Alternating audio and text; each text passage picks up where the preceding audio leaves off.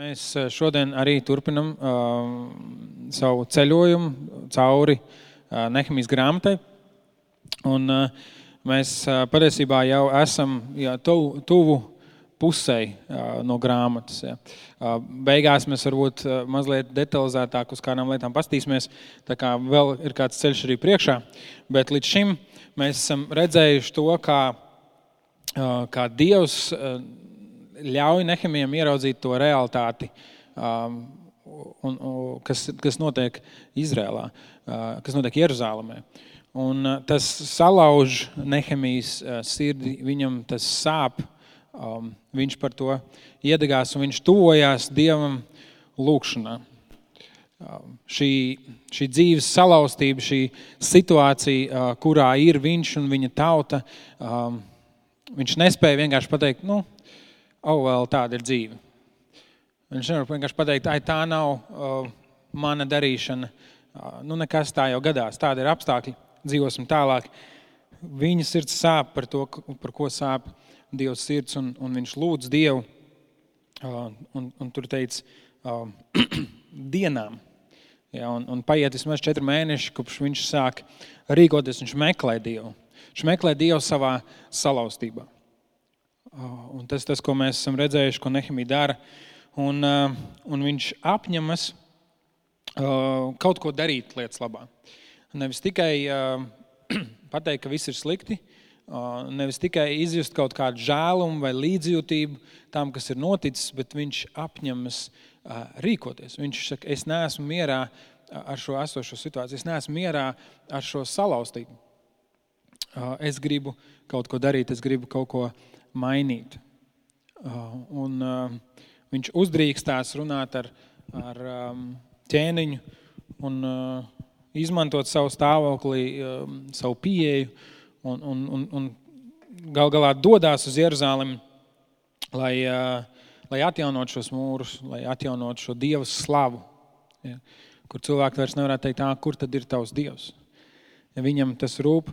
Un soli pa solim kopā viņš kopā ar, ar, ar tiem atlikušajiem no Izraēla ceļ un atjauno šos mūrus, un, un ne bez grūtībām, un ne bez pretestības.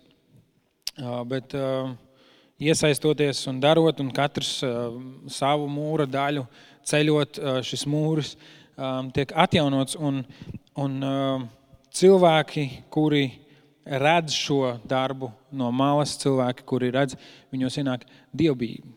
Dievbijība gan tajos cilvēkos, kas to dara, bet arī cilvēkos apkārt. Viņi sāk ieraudzīt dieva spēku, viņi sāk ieraudzīt dieva nodomu. Um, sāk notikt pārmaiņas ne tikai, uh, pašos, ne tikai pašos mūros, ne tikai pilsētā, bet arī pašos cilvēkos. Un mēs esam um, vietā, kur, kur, kur, kur, ir, kur ir atlicis tikai ielikt uh, vārtus, un darbi ir pabeigti.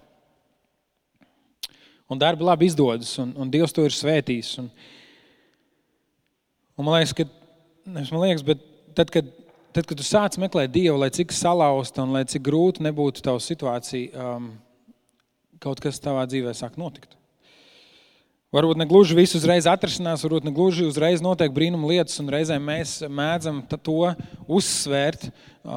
Mēs to stāstām kā tādu dievu brīnumu un brīnumu darbus, kur, kur dievs iejaucas tādā pārdabiskā, savā ziņā tūlītējā, zibinīgā veidā. Vai tā ir kāda dziedināšana, vai tā ir attiecība atjaunošanas, vai varbūt tā ir um, kāda finansiāla svētība brīdī, kur, kur, kur tiešām bija grūti un bija nepieciešams, uh, vai tās ir kādas pārdabiskas atbildes uh, dzīves risinājumiem, kur bija kādi sarežģījumi. Un mēs, mēs mēdzam stāstīt tās um, situācijas kā tā dieva, uh, dieva brīnuma, un tā arī ir. Ja tā notiek un Dievs to dara, uh, un, bet tomēr reizēm mums liekas, nu, nu, ja šīs lietas notiek pakāpeniski, un ja šīs lietas notiek lēnām, un, un, ja, un ja mums ir jāpūlās un smagi jāstrādā, tad, tad, tad tas nav Dievs.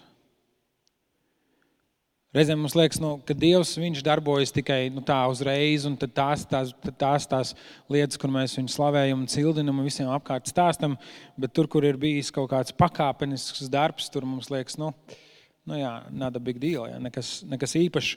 Un tomēr šeit patiesībā mēs redzam, Nehemijas gadījumā, ka tas nebija tā uzreiz. Bija lietas, kuras Dievs tā uzreiz viņam deva, piemēram, labvēlību ķēniņa priekšā.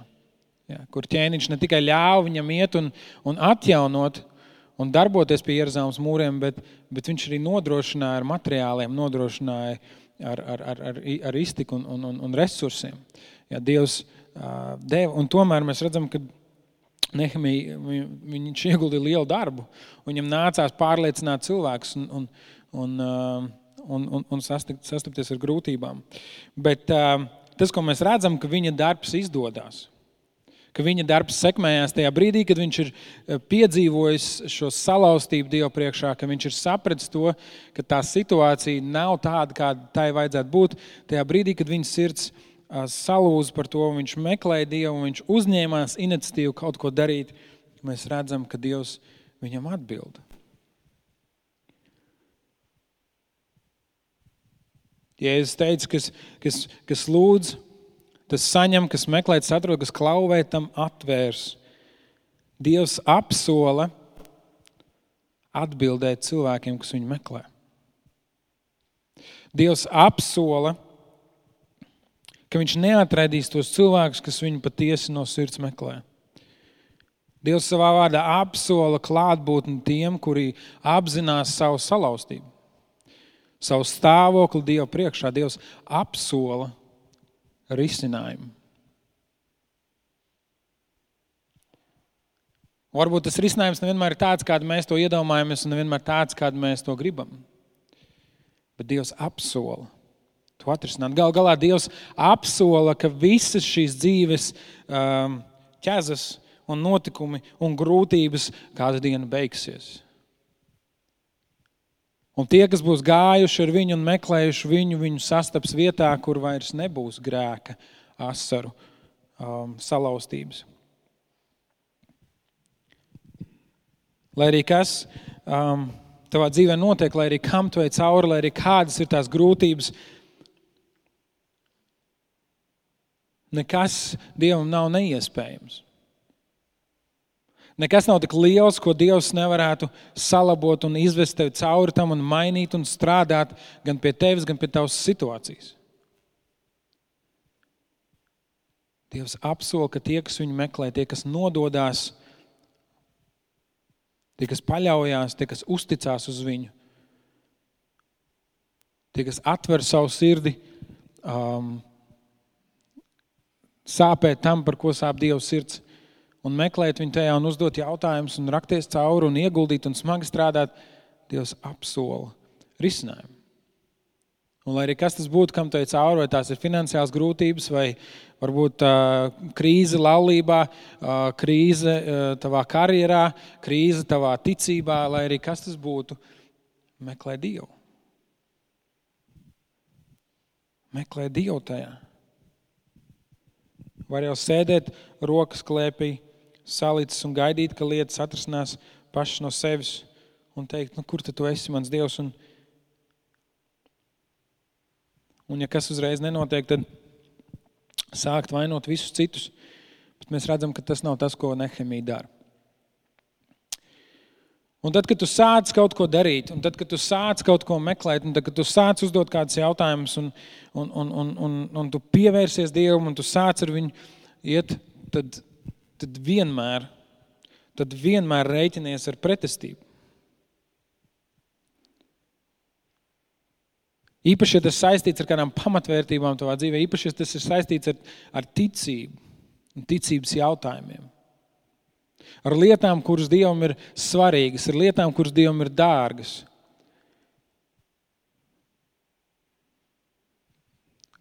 Gatavojies, pret, rēķinies ar pretestību. Un sestajā nodaļā tas tas, ko mēs redzam. Mēs redzam, ka Nehemija atjaunojot šos mūrus, viņš sastopās ar pretestību. Ar pretestību ārēji, kas tur bija jau no paša sākuma, kur tie cilvēki, kas, kas uh, kas, kas tajā zemē jau bija dzīvojuši, viņi, viņi, viņi sajūtās apdraudēti. Un viņi sāka apmelot un sūtīt vēstules un sūdzēties un, un, un par Nehemiju un to, ko viņš dara. Bet arī pretestība no iekšienes, no cilvēkiem, kuri uh, meklē savu labumu, no cilvēkiem, kur meklē savu izdevīgumu, kas stājas pretī.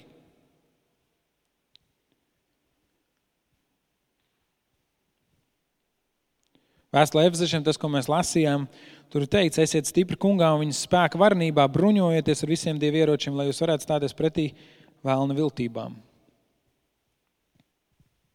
Mēs kaut kā varbūt, nu, cits vairāk, cits mazāk, bet mēs parasti negribam par to runāt. Mēs, mēs varbūt runājam par, par, par savu grēku, mēs runājam par savām nepilnībām, mēs runājam par pasaules samaitātību, mēs runājam par par, par pagātni, par vēsturi, kas ir bijusi grūta, bet, bet mēs nevienmēr runājam par, par vēlnu un mūsu ienaidnieku. Tas būtu muļķīgi un ļoti, ļoti muļķīgi, ja mēs to ignorētu. Patiesībā, kad mēs skatāmies Bībelē, tad, tad Bībele to pieņem kā tādu pašsaprotamu lietu, ka visam, ko Dievs dara, ir pretinieks. Visam, ko Dievs dara, ir kāds, kurš visu laiku pretojas, kur galvenais uzdevums, kur, kur dzīves mērķis, kurš ir nodevies tam, lai izjauktu to, ko Dievs dara. Un Bībele to sauc par vēlnu. Pāvils raksta, esiet stipri, lai jūs varat pretī stāties vēlna viltībām. Mēs reizēm domājam, ka nu, tās dzīves situācijas, kādas viņas ir, viņas ir dažādu dažādu iemeslu dēļ. Bet ziniet, ka ik viens cilvēks, kurš patiesi mīl Dievu, ik viens cilvēks, kurš patiesi ilgojās nodot savu dzīvi viņu rokās, kurš sirds sāp par to, par ko sāp Dieva sirds, kurš tuvojas Dievam un meklē atbildes, viņš sastopās ar, ar ienaidnieku, ar pretinieku, ko sauc Vēlns. 1. Pētera vēstulē Pēters raksta, esiet skaidrā prātā un nomodā, jūsu pretinieks velns, kā lauva rūgdams staiga apkārt meklēdams, ko varētu aprīt. Tā ir tā realitāte. Ziniet to, ka ir kāds, kurš visu laiku cīnās pret jums. Kādreiz um, mans uh, draugs un, un mācītājs Edgars Surakstries teica, viņš saka, vēlns tādus kā mēs – ēd brokastīs. Viņš jau, nu, mēs reizēm rūt vēlnu tur. Cits vairāk, cits mazāk iedomājamies, kā ar tādu čali sarkanās zeķibiksēs ar mēslu dakšu, ja, kurš tur liek kaut kam notikt un, un, un, un kaut kā pretojās. Un varbūt tie, tie stāsti, um, ko mēs uzbram savā galvā īpaši, neliek mums ņemt viņu nopietni. Bet viņš ir ļoti nopietns spēks. Un, ja tas tā nebūtu, es domāju, ka ne, ne, ne Pāvils, ne Pēters mūs nebrīdinātu pret to, ka mums jāstājas viņam pretī. Tā labā ziņa ir tā, ka, lai arī cik spēcīgs būtu vēlams, un arī tad, ja viņš ēd mūsu brokastīs, tāds kā mēs, viņš ēd brokastīs, tad, tad viņš nav lielāks un varnāks par Dievu. Dievs nāvi ir uzvarējis, Dievs grēku ir sakāvis, Dievs ir apsolījis uzvaru tiem, kas ar viņu staigā. Tādā ziņā mēs, mēs varam zināt, ka paļaujoties uz Dievu, mēs esam uzvarētāji. Bībelē teikts, padodieties Dievam un stājieties pretī vēlnam, un viņš bēgs no jums. Padodieties Dievam, stājieties pretī vēlnam, un viņš bēgs no jums. Bet cik grūti mums ir padoties Dievam? Cik grūti mums ir pakļaut savu dzīvi Dievam? Kaut kā jau no paša sākuma, no cilvēka pirmā grēka, mēs gribam būt paši sev dievi. Mēs gribam būt paši sev noteicēji, mēs gribam būt paši tie, kas nosaka, kas ir labs un kas ir slikts. Un padoties Dievam nozīmē pakļauties Viņam.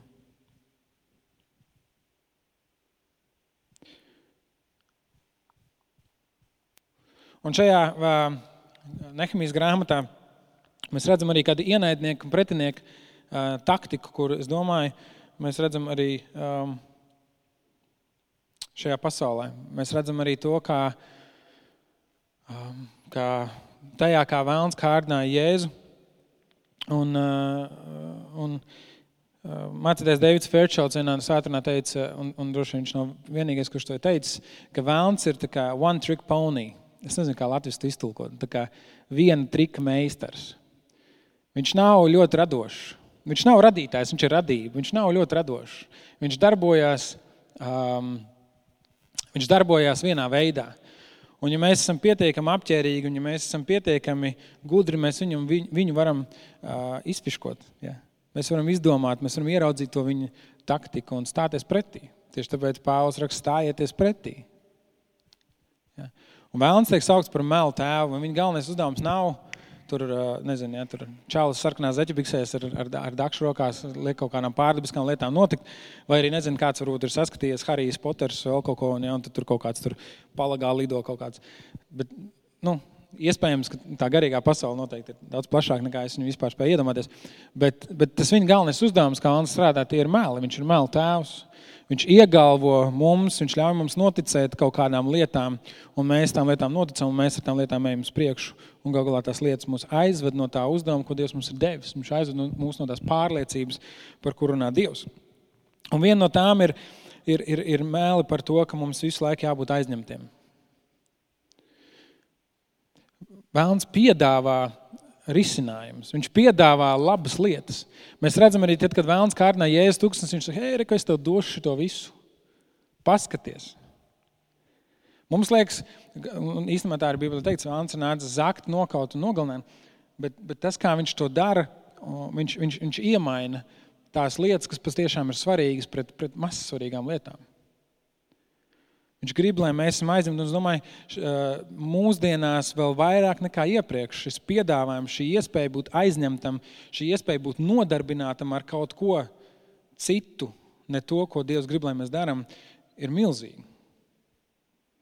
Ja kādreiz cilvēka cīņa bija par to, ka viņš, viņš gribēja iegūt kādu informāciju, un šī informācija ceļoja ļoti lēni, un, un, un šīs iespējas bija ļoti maz, tad tagad šī cīņa ir izsijāta svarīga un nesvarīgā jo iespēju ir ārkārtīgi daudz. Un šeit mēs redzam arī Nehemiju. Šie pretinieki viņu aicina, saka, nāc, nāc parunāsimies. Parunāsimies par to, kā tev sokās darbs. Un viņi atkal un atkal viņu aicina novērsties no tā, ko viņš dara. Un Nehemija saka, nu, nu nē, man ir darbs darāms. Viņš nojauš to viņu nodomu. Un tas ir tas pats, kas mums ir jādara. Mums ir um, gluži kā Nehemijam lūkšanā jāmeklē, kas ir Dieva prāts un kas ir tā viņa griba mūsu dzīvē. Mums ir jā, jāmēģina saprast, ko viņš grib, lai mēs darām, un kas ir svarīgs, kam mēs, lai mēs nododamies, kas ir tas, kas viņam sāp, ko mēs darām savā dzīvē. Un tad mums tam ir arī jānododās. Un, un, un visas šīs blakus lietas, lai cik labas viņas arī nebūtu, viņas nozog laiku. Ir kāds tāds stāstījums, kurš ir uzrakstīts, kur, kur um, nu, viņš, protams, domāju, ir izdomā, nu, noteikti ir izdomāts. Un, saka, vēlams rīkot tad konferenci. Ja. Viņš sasauc visus tos savus pakļautos, un viņš saka, nu, stratēģija, kā mēs uh, aizvilināsim cilvēkus no Dieva. Un uh, citi tur saka, jā, tur pakļauj viņus tur ciešanām, uh, tur veidosim kaut kādu kāru, konfrontēsim viņus, teiksim, ka tā viss nav patiesība, ka Dievs nav liels, ka Dievs nav varens. Un man saka, nē, nē, tas, tas viss būs pārāk atklāti. Un viņš saka, piepildiet šo cilvēku dzīvi ar televīziju, ar internetu, ar izklaidēm, ar, um, ar, ar, ar labām un, un, un, un netik labām lietām, ar, ar, ar, ar, ar jēdzīgo un neiedzīgo. Piepildiet viņu dzīvi tik daudz, lai viņi vairs nespēja saprast, ar kur galu, ar kur galu sākt. Un es domāju, tā ir viena no vēlām taktikām, ko viņš lieto mūsu dzīvēm piepildot to ar visu kaut ko, lai mums neatlikt laika patiesībā apstāties un būt kopā ar Dievu. Uzklausīt viņu, vērsties pie viņa lūgšanā, iepazīt viņu caur viņu vārdu, pārunāt viņu savās ģimenēs, saviem draugiem. Mums visu laiku ir jādara kaut kas cits. Otra lieta, kas, kas ir viņa taktika, ir, um, ir bailes. Kur vēlams sēž bailes un neticību tam, ka Dievs ir varens. Un arī šeit, Nehmijas grāmatā, mēs redzam, ka ir kāds cilvēks, kas saka, ej un slēpies templī, ko nedrīkstēji darīt. Ja kaut kur nedrīkstēja iet iekšā, viņi saka, ej un paslēpies, jo cilvēki nāks un tev uzbruks. Un viņi, viņi, lai, lai bailes piespiestu Nehemiju rīkoties pret Dievu gribu. Un mēs savā dzīvē sastopamies ar dažādām bailēm. Bailēm par to, vai mums uh, pietiks resursu uzturēt sevi, savu ģimeni. Bailēm par to, vai mēs būsim pieņemti uh, vai varbūt mēs būsim atstumti un, un neiedarēsimies sabiedrībā, un tāpēc mēs darām dažādas muļķīgas lietas, lai piederētu. Bailēm no, no, no vis kaut kā. Bailēm, ka mēs tiksim izsmieti, bailēm, ka mēs uh, cietīsim vai, un tā tālāk. Tās bailes mūs attur no rīcības. Mēs gribam paslēpties, mēs gribam būt drošībā.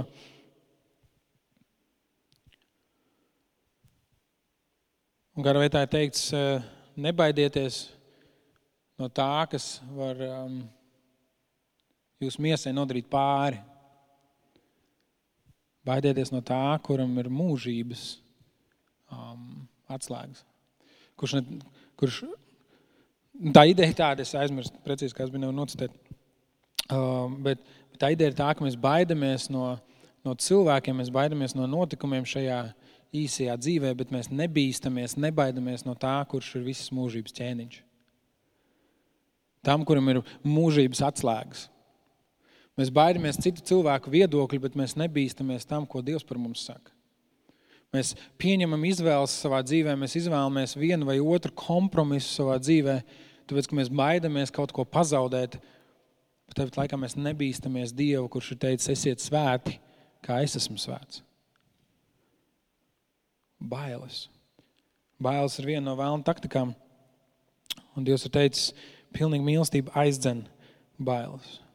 Tad, kad mēs piedzīvojam Dievu viņa klātbūtni to, cik daudz Viņš mūsu labā ir darījis, atdodams savu dēlu pie krusta un izglābdams mūs, mēs piedzīvojam, ka bīties viņu patiesībā ir kas brīnišķīgs. Mums nav jābaidās no šīs pasaules.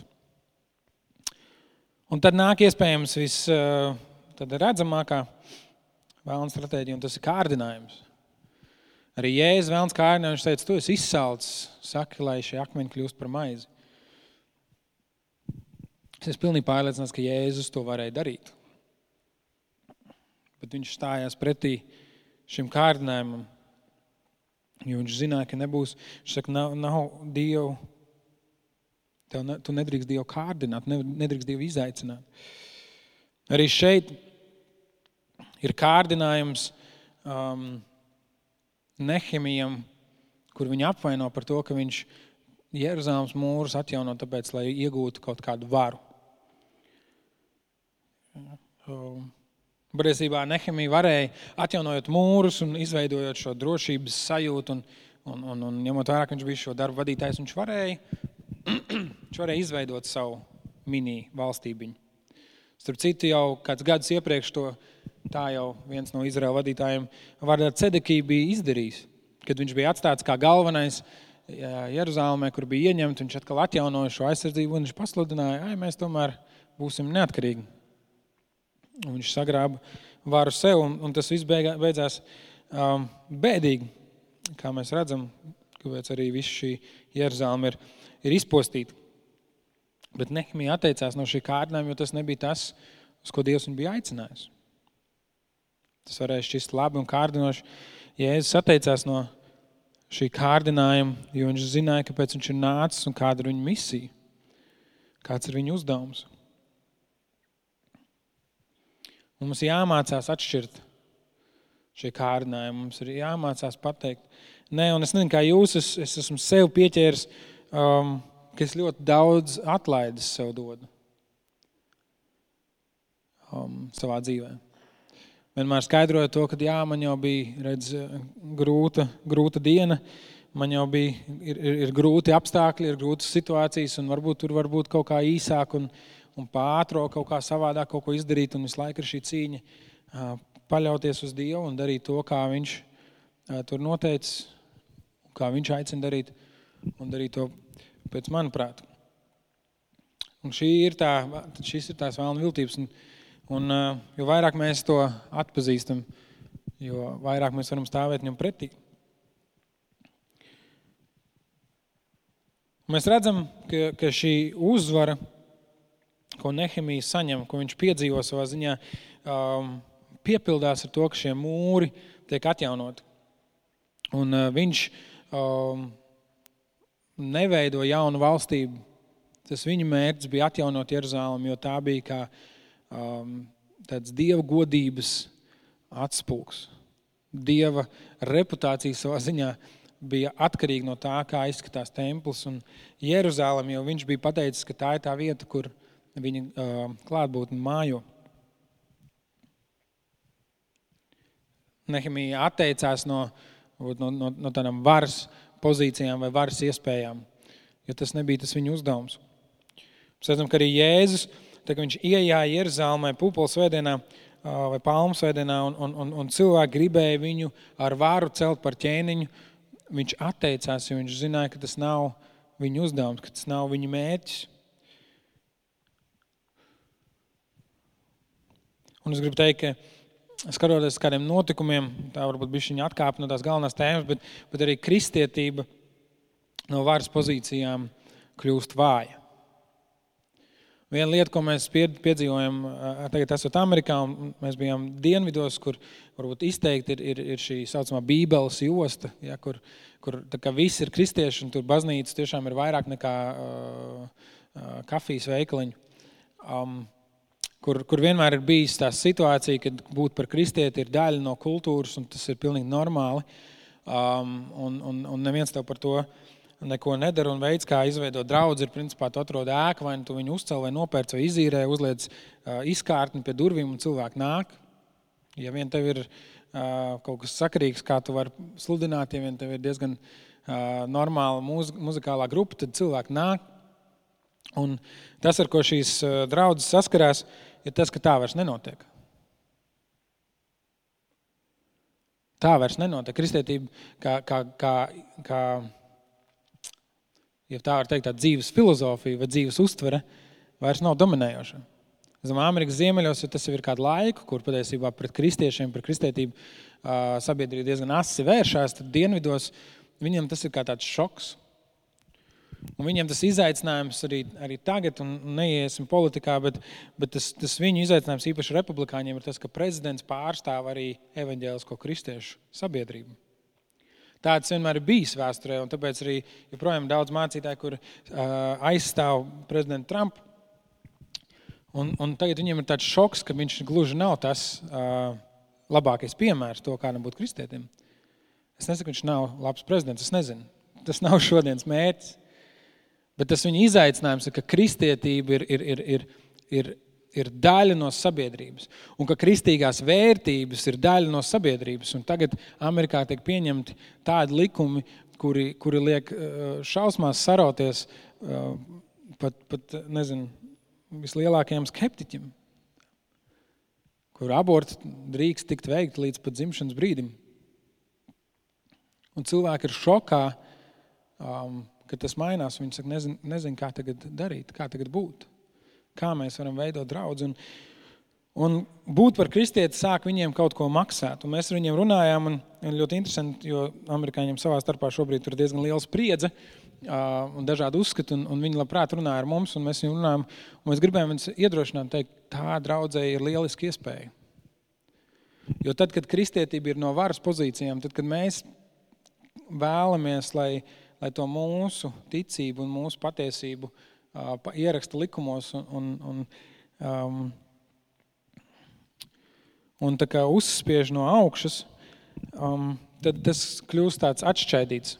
Bet tagad, kad cilvēkiem tas kaut ko maksā, kad viņiem ir jāizvērtē, vai viņi patiešām tic tam, kam viņi apgalvo, kam viņi tic, ka tas uh, prasa viņiem izkāpt no savas komforta zonas un no tiem apstākļiem, ka tas prasa viņiem spēt izskaidrot, kāpēc viņi tic un kā šī ticība ietekmē viņu ikdienu, tad tas kļūst kaut kas dziļāks.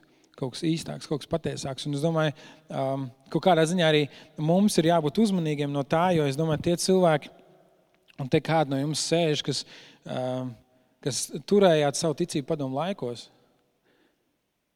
kur tas absolūti nekādā ziņā nebija izdevīgi. Jūs zinājāt par to, jūs zinājāt, ka tas kaut ko prasa, ka tas jums kaut ko maksās. Tas piespiedu uzticēties Dievam, un tagad, kad mēs dzīvojam tādā uh, savā ap, nu, ir, teiksim, brīvībā, uh, varbūt tas ir pat izaicinošāk. Jēzus saka, viņš nav nācis, lai viņam kalpotu, bet lai viņš kalpotu. Viņš nav nācis, Jēzus nenāca darboties no varas pozīcijām. Jēzus nāca darīt to, kas bija viņa debes tēva prāts. Un arī mums, ja mēs domājam par uzvaru, ja mēs domājam par atjaunotiem mūriem savā dzīvē, ja mēs domājam par atjaunotiem mūriem mūsu draudzē, ja mēs domājam par tām situācijām, ar kurām mēs sastopamies, tad, tad ja mēs iedomājamies, ka tā uzvara kāda būs, ir tad, kad mums viss ir kārtībā un viss ir labi. Un mēs varam ieiet jebkurā sabiedrībā un teikt, Dievs mani izdziedēja, Dievs man svētīja ar naudu, Dievs man to un Dievs man šo, un ka Dievs vienmēr mums dos gudrību, lai atspēkot visus argumentus, kas ir pret mums. Ja mēs iedomājamies, ka tāda ir mūsu uzvara, aizmirstiet. Aizmirstiet, es nedomāju, ka Dievs to ir apsolījis, izņemot to brīdi, kad Jēzus nāks otrais. Kad patiešām būs jaunas debesis un jauna zeme, un būs jauna Jeruzaleme, kur, kur ir teikts, ik, viens, ik viena ceļa locīsies, ik viens kritīs ķēniņa ķēniņa priekšā un atzīs, ka viņš ir kungs. kungs. Tā diena pienāks. Tajā brīdī, jā. Bet līdz tam es nedomāju, ka tas ir tas, ko Dieva vārds ir apsolījis. Mēs domājam par uzvaru, mēs domājam par brīvību. Un, kā jau minēju, padomu laikos um, brīvība bija ierobežota, jo jo cilvēkiem bija jānododas komunismam, komunismu idejām. Un, ja tu to nedarīji, tad, tad pret tevi tika vērstas dažādas sankcijas,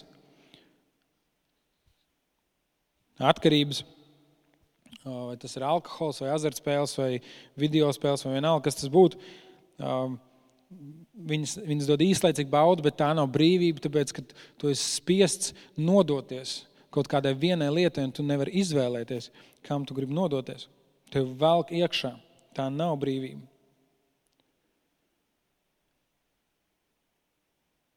Uzvara, uzvara um, nes brīvību un drošību.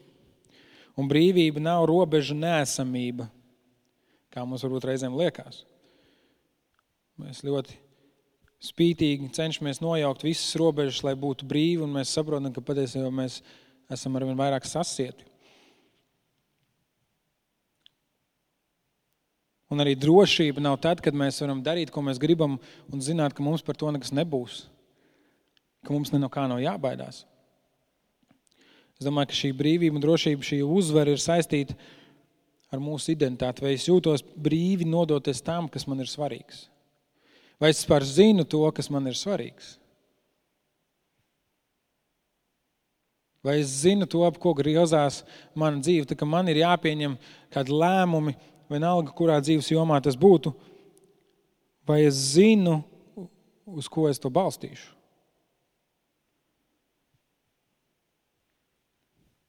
Brīvība ir, ir, ir, ir pieņemt lēmumu, nodoties tam, kas man ir svarīgs.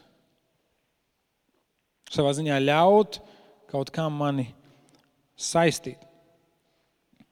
Mēs zinām, ka, ka derība ar Jēzu mūs saista pie viņa pavēlēm. Laulības derība mūs saista viena pie otra. Tā ir brīvība doties laulībā. Dievs mums ir devis brīvību slēgt, pievienoties viņa derībai. Tā ir brīvība, bet tā mūs saista. Mēs nododamies kaut kam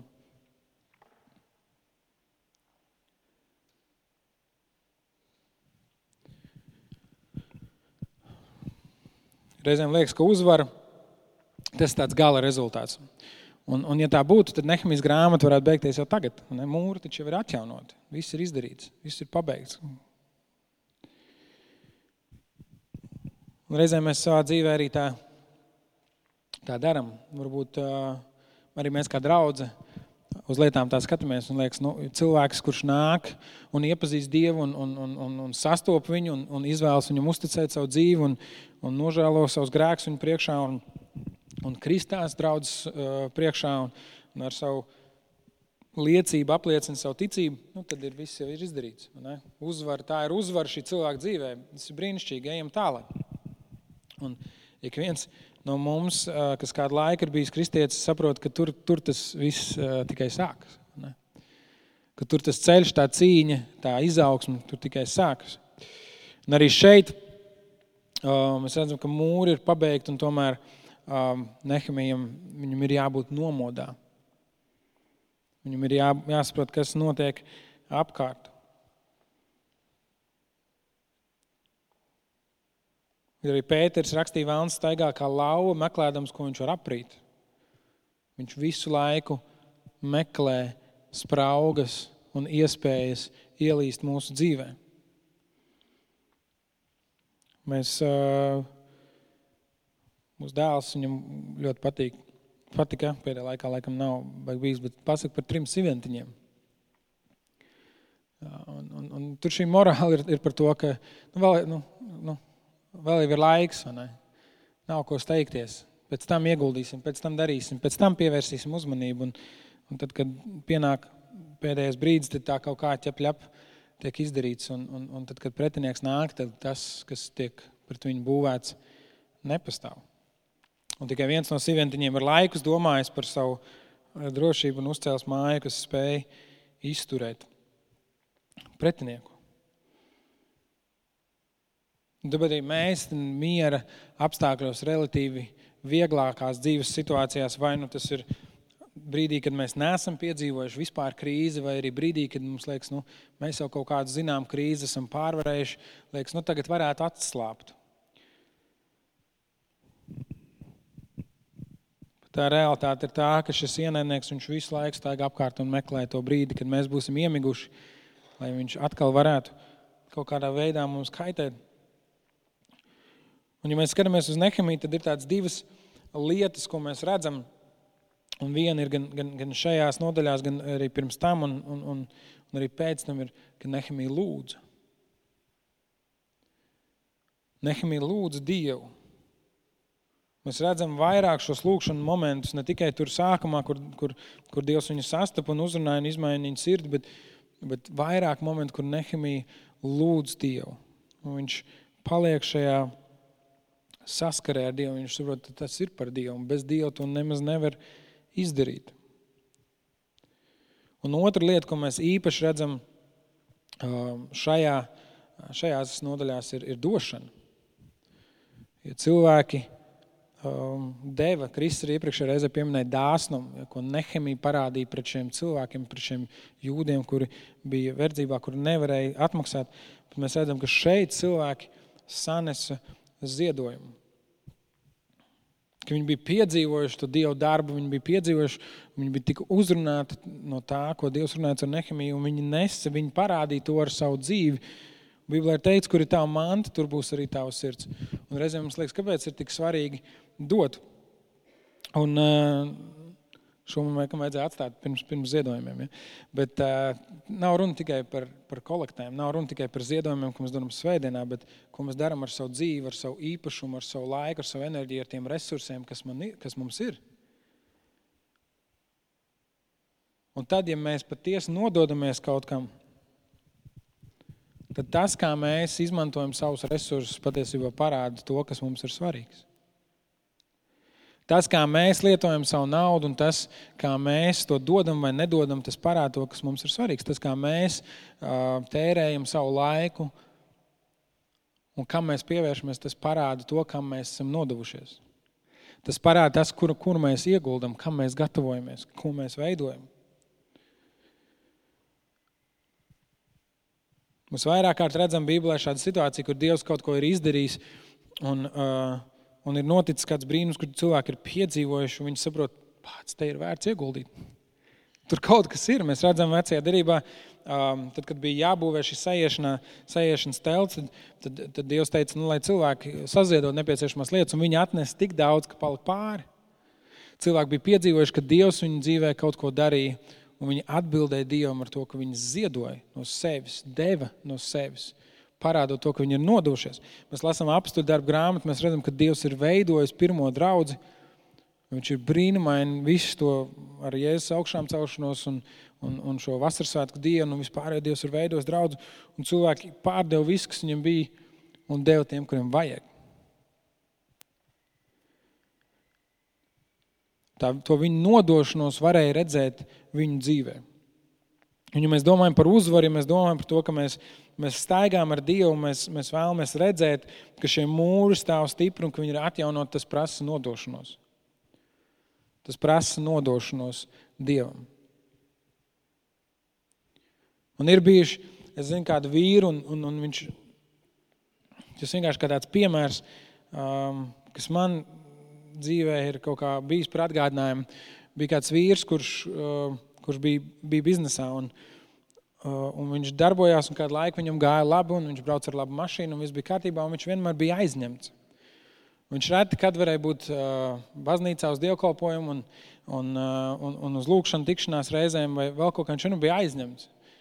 Viņam bija jādarbojās, un, un, un tad, kā jau biznesā notiek, uh, bija kādi sarežģījumi, un, un viņa biznesa bankrotēja, un viņš pārdeva sev BMW, nopirka Opelu, burtiski, jā, tas, nu, neko slikti negribu teikt par Opeļiem šoreiz, bet burtiski nopirka Opelu, un, un, un, un viņš bija baznīcā visu laiku. Viņš bija uz visām lūkšanas sapulcēm. Pirmais atnāca un pēdējais aizgāja. Un viņš bija uz dievkalpojumu. Viņš pieteicās kalpot un visu kaut ko darīja un brīnišķīgi. Un likās, jā, šī krīze viņu ir vedusi tuvāk Dievam. Un tad nāca labāk laiki. Un viņš atkal kļuva aizņemts. Un viņš atkal bija mazāk baznīcā. Viņš atkal mazāk uh, darīja kādas lietas. Un, un tad nāca kāda cita krīze. Varbūt ne tik liela kā pirmā. Un viņš atkal bija. Un, un, un es nepārmetu viņam. Es domāju, es esmu tāds pats. kad ir kāda krīze, kad ir kāda mūra, kur ir salauzti. Cerams, ka tas ir kā tāds modinātājs zvans, kurš mums liek atgriezties pie Dieva, kurš mums liek viņu meklēt un nodoties viņam. Bet kas mums ir svarīgi atcerēties, ka arī tad, kad mēs esam gājuši cauri, mēs redzam, ka kaut kas tiek sāk tiek atjaunots un kaut kas, kaut kas veidojās un Dievs kaut ko dara un strādā, kad, kad joprojām ir tikpat svarīgi nodoties. Un neuztver to par pašsaprotamu lietu, bet palikt tajā, palikt lūkšanā, nodoties tam, ko Dievs dara, un palikt nomodā. Zināt to, ka ienaidnieks, pat tad, ja viņš ir sakauts, viņš nesnauž. Viņš zina, ka viņam nav daudz laika, varbūt vēl labāk nekā mēs to zinām, un tieši tāpēc viņš izmanto katru iespēju. Es uh, Tas, ko es gribētu redzēt, ka šis nehemijas piemērs un šī šodienas svētkruna nevis, ka tā mūs tagad nobiedē, ah, oh, vēlams mums ēd brokastīs, ah, mums jā, bail, bail, bail. Patiesi mīlestība izdzen bailes, mums nav jābaidās. Pat tad, ja vēlams ir daudz spēcīgāks nekā mēs, Dievs ir daudz, daudz spēcīgāks nekā vēlams.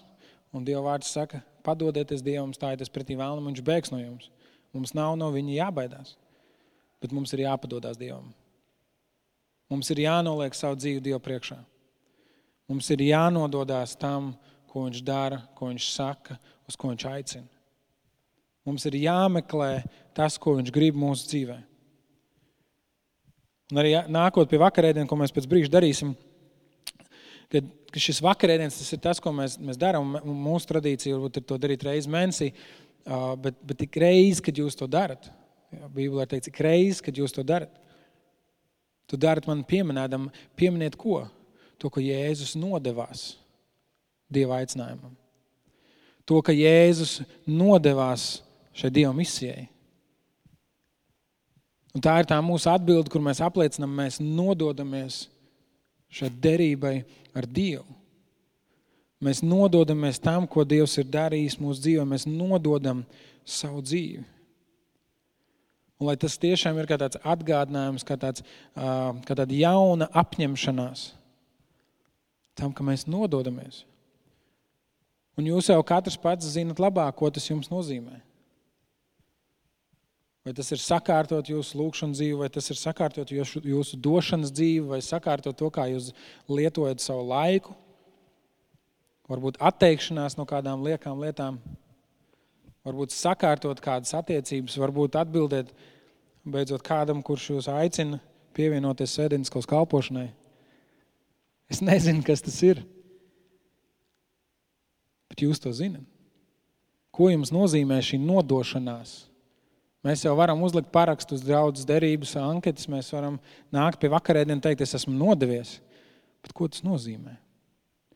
Ko tas tev nozīmē? Kas ir tas solis, kas ir tās pārmaiņas tavā dzīvē? Kas ir tas nepieciešamais? Lai tas būtu kaut kāds reāls risinājums tam, ko mēs darām. Sēdz, ka mēs varam lūgt Dievu. Un, uh, Ja es vēlaties lūgt kopā ar kādu, um, es labprāt ar jums lūgšu. Es zinu, ka jūs ir grūti nākt draudzes priekšā un liela plaša ēka, kur viss redz. Bet, ja tomēr Dievs jums liek sirdī, to jūs droši varat nākt. Es labprāt kopā ar jums lūgšu, bet, bet jūs varat arī pagriezties viens pret otru un lūgt. Jūs varat vienkārši nākt Dievu priekšā un lūgt. Bet mēs varētu kā draugi jautāt Dievu, ko tas nozīmē mums nodoties. Nodoties, būt nomodā būt gataviem šīm melnu viltībām. Ko tas nozīmē mums nodoties? Kas, kas ir tas, kas man ir jādara savā dzīvē? Kas ir tās pārmaiņas? Ka mēs to darām, ka tā ir vienlaicīgi mēs arī sagatavojamies vakarēdienam. Ka mēs sagatavojamies nākt un apliecināt savu nodošanos. Apliecināt savu piederību šai derībai, kur Jēzus ir noslēdzis ar mums. Mīļais debes Tēvs, es lūdzu, ka Tu um, vadi mūs. Um, vadi mūs mūsu domās un mūsu sajūtās par to, uh, kur mēs uh, atrodamies. Es lūdzu, ka Tu dod mums tādu modrību, ieraudzīt, varbūt, kur, kur vēlna taktika ir, bij, ir nostrādājusi, kur mēs esam noticējuši, kur mēs esam nobijušies, kur mēs esam krituši kādā kārdinājumā. Kungs, ja es, ka tu atvērtu mūsu acis un mēs varētu to nest tavā priekšā grēka nožēlā un teikt, Dievs, piedod mums. Un zināt, ka tu mums esi piedevis. Ka mēs varētu nodoties dzīvē kopā ar tevi, mēs varētu nodoties svētai dzīvē. Tiekties pēc tevis, meklēt tavu prātu un paklausīt tam. Ka mēs varētu nodoties būt tavu draugu. tu palīdzētu mums saprast, kas ir tās lietas, kas mums ir jāmaina mūsu ikdienas paradumos, kas jāņem nost, kas jāliek klāt. Ka tu palīdzētu mums um, arī vienam otru to pamudināt. Šajā brīdī es lūdzu arī, ka mēs gatavojamies un pārdomājam ka tu iedod mums šajā sirdī, eh, mūsu sirdīs drošību par to, ka tas ir lielāks un varenāks nekā vēlns. Kur tas lielāks un varenāks nekā mūsu dzīves kļūdas un tas, kā, kā mēs esam kādas lietas darījuši pirms tam. Ka tad, kad mēs padodamies tev un, un stājamies pretī vēlnam un stājamies pretī šiem kārdinājumiem, ka, ka mēs tos varam uzvarēt tavā spēkā ka mēs varam tuvoties pie vakarēdienas un piedalīties tajā, apliecinot savu nodošanos tev.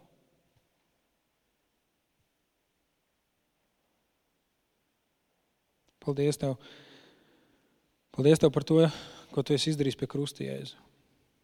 Paldies, ka tu esi parādījis šo ceļu, ka tu esi parādījis šo piemēru, ka tu esi izdarījis to, ko tu prasi no mums, un daudz, vairāk nodoties. Tu nodevies līdz pat nāvei. Un tas dod mums šo iespēju saņemt atdošanu un atgriezties atkal un atkal pie Tevis, Dievs. Jēzus vārdā. Amen.